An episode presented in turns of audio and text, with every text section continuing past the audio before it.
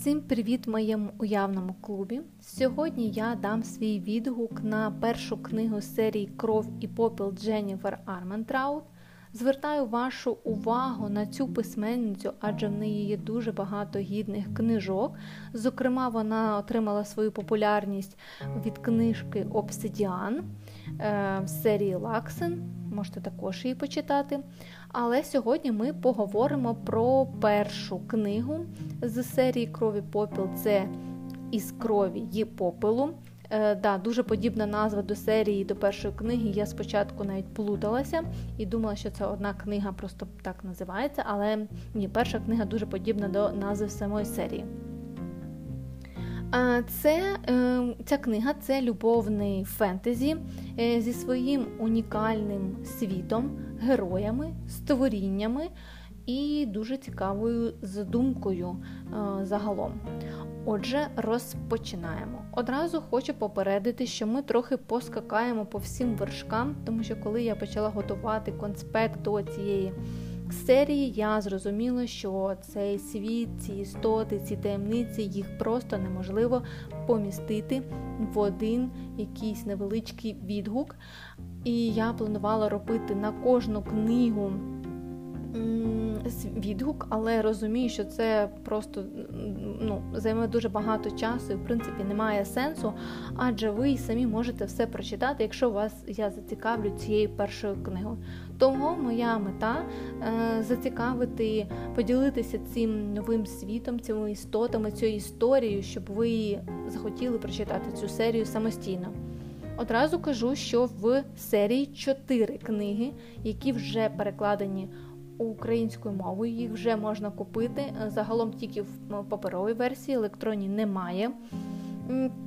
Я прочитала всі ці чотири книги, але е, з любительським перекладом, бо на той момент, коли я хотіла хотіла це перечитати, не було електронної версії, а я не могла довго чекати.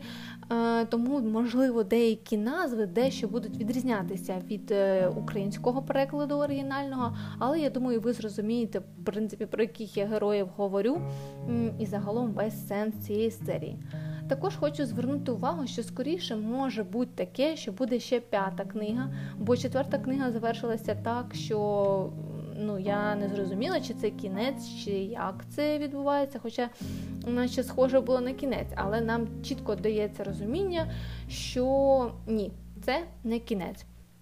Вже з'явилося продовження інша серія про іншу героїню, яка також пов'язана. Е, ця серія називається Дещо по-іншому, і я розумію, що це як приквел, мабуть, більше до цього, щоб зрозуміти, що відбувається в цих серіях. Але все по порядку.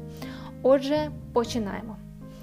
Е, перша дія розгортається в такому певному місці, е, куди приходять чоловіки, щоб побути з певними жінками, аля шин, шинок, шинок, Називається він Червона перлина, е, де ми і зустрічаємо нашу героїню, яка взагалі-то тут не має бути. Їй тут точно не місце і однозначно заборонено. Але вона тут опинилася через те, що вона втікла, одягла не свій одяг. Е- і маску, е, щоб її не впізнали. В принципі, для цієї місцевості це нічого дивного, як я зрозуміла. І вона хотіла би просто пожити своє маленьке життя, хоча б ці декілька хвилин, адже в реальності їй немає змоги жити це життя так, як би, як би вона хотіла. І ми розуміємо, чому, бо дуже описано гарно її думки а, і пояснення, хто вона така. А вона не може жити своє звичне життя, бо вона діва.